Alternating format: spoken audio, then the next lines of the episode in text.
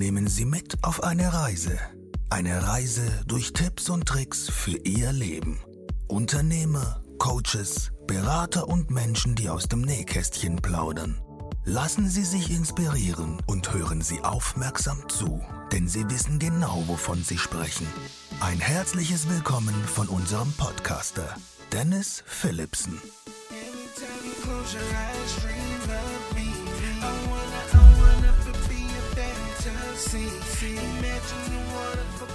Hallo und herzlich willkommen zu einer neuen Folge deines Tipps und Tricks Podcastes hier aus Koblenz.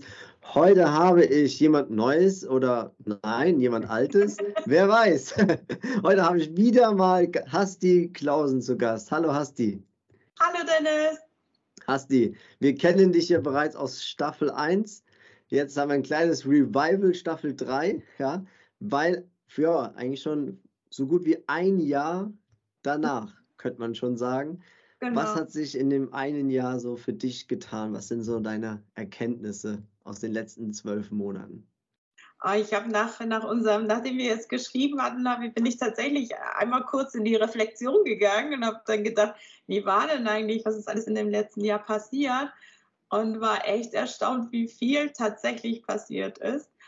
Und habe dann auch irgendwie überlegt, für mich äh, finde ich noch eine Überschrift dafür und was ist das für eine Phase und so. Und äh, habe mir auch natürlich unser altes Podcast nochmal angehört. Da hatten wir ja ganz viel über Alice gesprochen.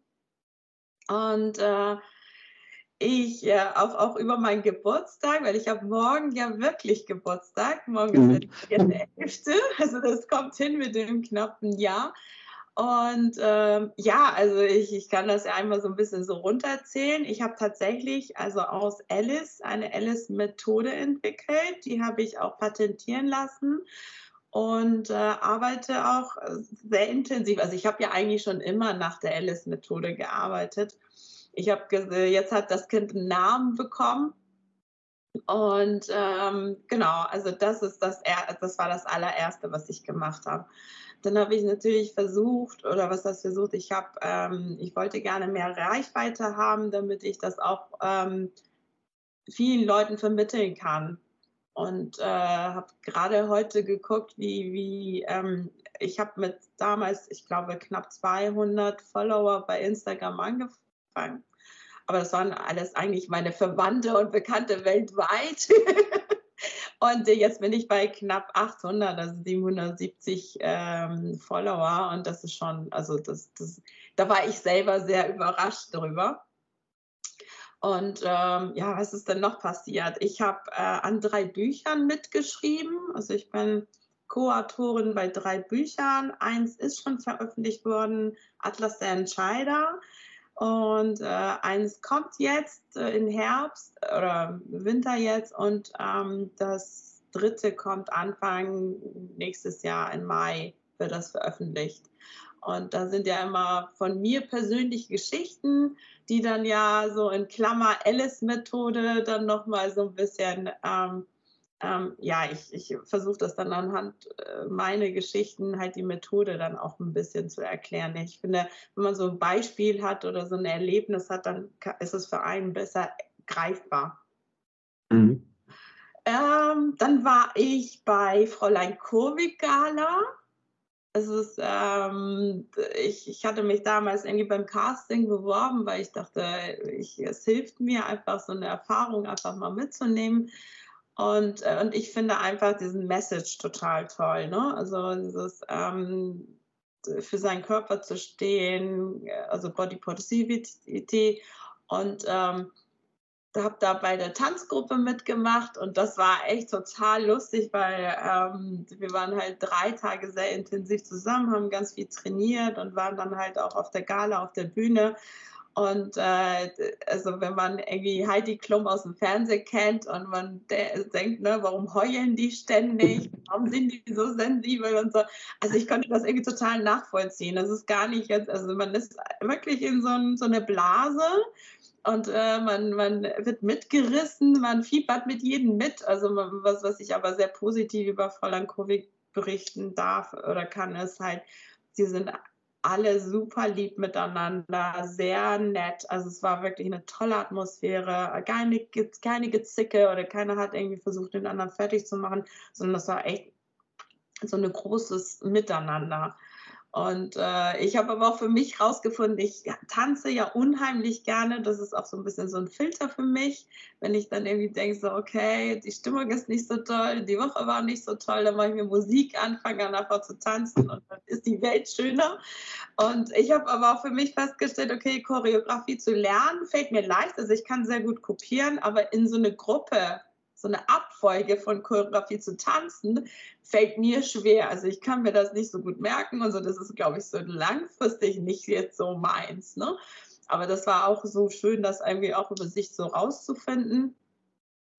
Dann habe ich, ähm, war ich ja noch, nachdem ich bei dir war, kam plötzlich, weil das irgendwie total lustig ist, als hättest du auf den Knopf gedrückt, war ich noch bei drei anderen Podcasts, also die mich dann halt interviewt hatten und mich als Gast eingeladen hatten. Und ich habe selber auch einen eigenen Podcast sozusagen aufgenommen, was jetzt in den letzten zwei Monaten ein bisschen, ähm, äh, wo, da habe ich dann Haut pausiert, aber das muss dann irgendwie bald jetzt wieder nochmal losgehen. Und ich habe eine, also meine Firma, die A V G S Punkt Hamburg Seite, ich arbeite ja da mit Arbeitslose. Und äh, coache die und berate die und verhelfe die sozusagen zu neuer Perspektive mit meinem Team zusammen. Ähm, genau, da habe ich dann endlich meinen Traum, mich selbst habe hab ich es geschafft zu zertifizieren, was so ein langer Akt war und äh, sehr kostenaufwendig und zeitaufwendig. Und ich habe das tatsächlich in sechs Wochen hingekriegt, was also ein Marathon, also es war echt ein Rekord. Ich habe anschließend ähm, mit dem Zertifizierer telefoniert und dachte dann so, okay, ich brauche das jetzt so ein bisschen für mein Ego. Und fragte eben, wie ist denn die normale Abfolge? Und dann sagte so, also Frau Clausen, mit Ihnen ist Zuckerschlecken nicht angesagt. Das wusste ich von dem ersten Tag an. Aber in der Regel brauchen so alteingesessene Bildungsträger drei Monate. Und wenn man so neu ist, so ein halbes Jahr. Und wir haben tatsächlich das in sechs Wochen hingekriegt. Und das ist echt... Das war, das war sehr anstrengend, aber natürlich, wenn man am Ende die Belohnung hat, dann ist es dann umso besser und schöner, ne? Genau, so. Das war mein Jahr, denn. Also, ich habe vergessen, zweimal Corona und dreimal geimpft bin ich auch.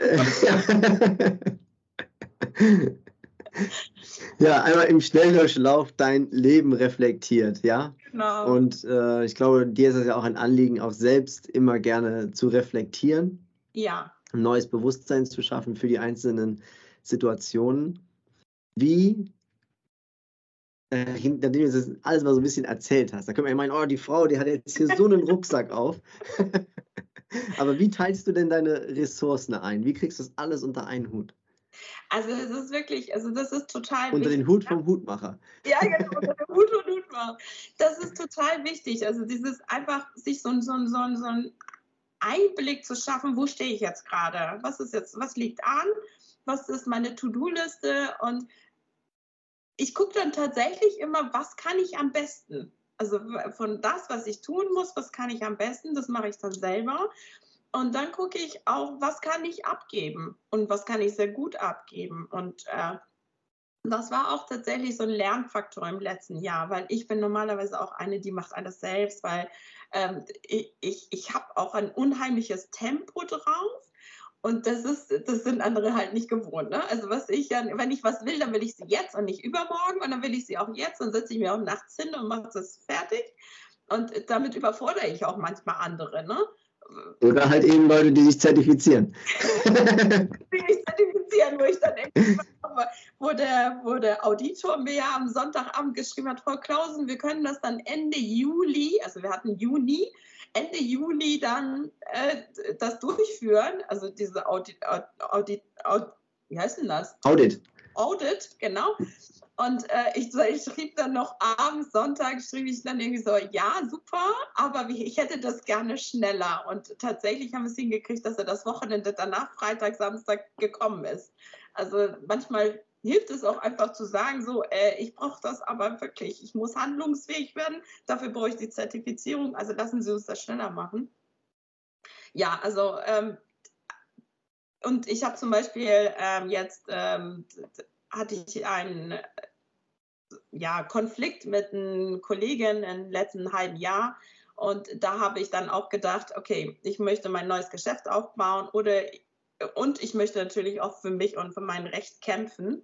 Ich kann aber nicht beides gleichzeitig machen. Ich kann ja nicht irgendwie auf das Neue mich konzentrieren, aber auf der anderen Seite auch gleichzeitig so gut, wie ich eigentlich will, kämpfen.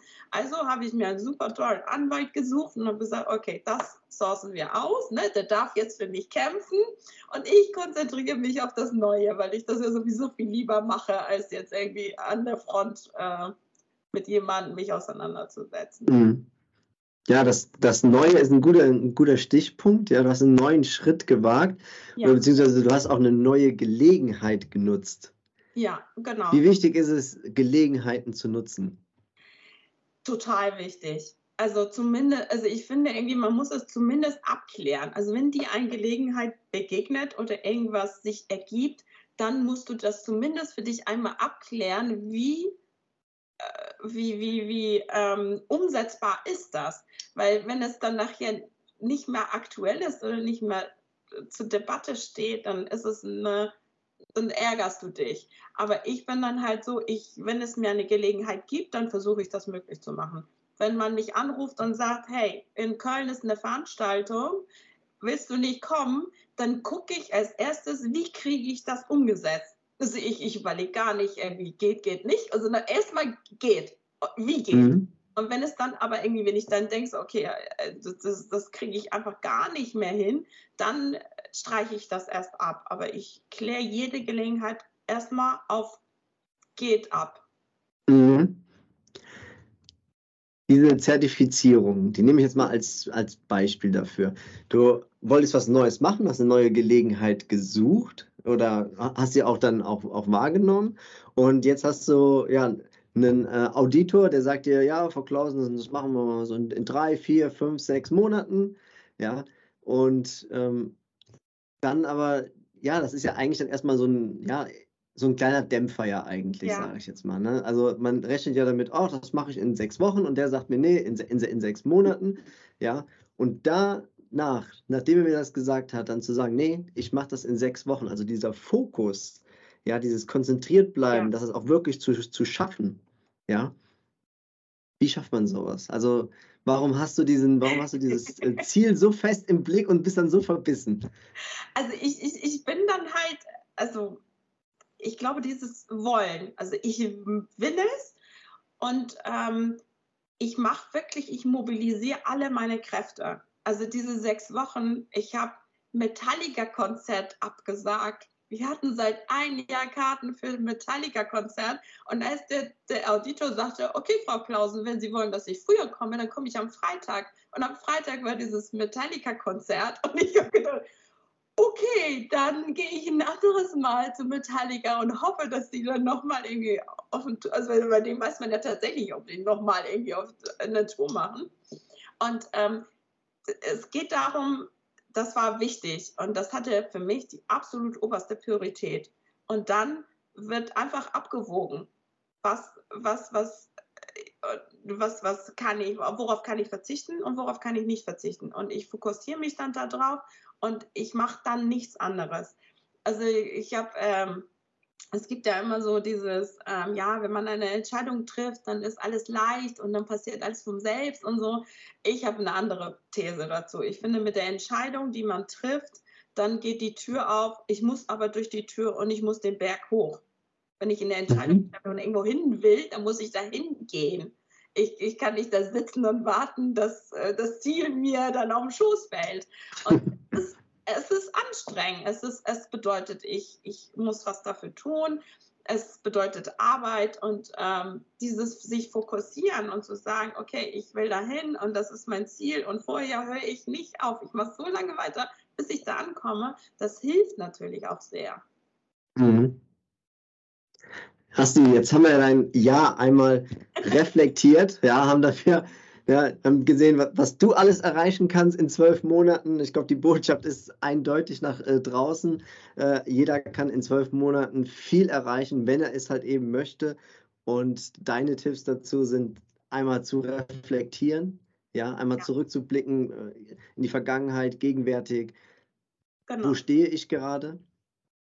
Dann äh, mein Bewusstsein zu schärfen. Ja. Was, was, was brauche ich noch?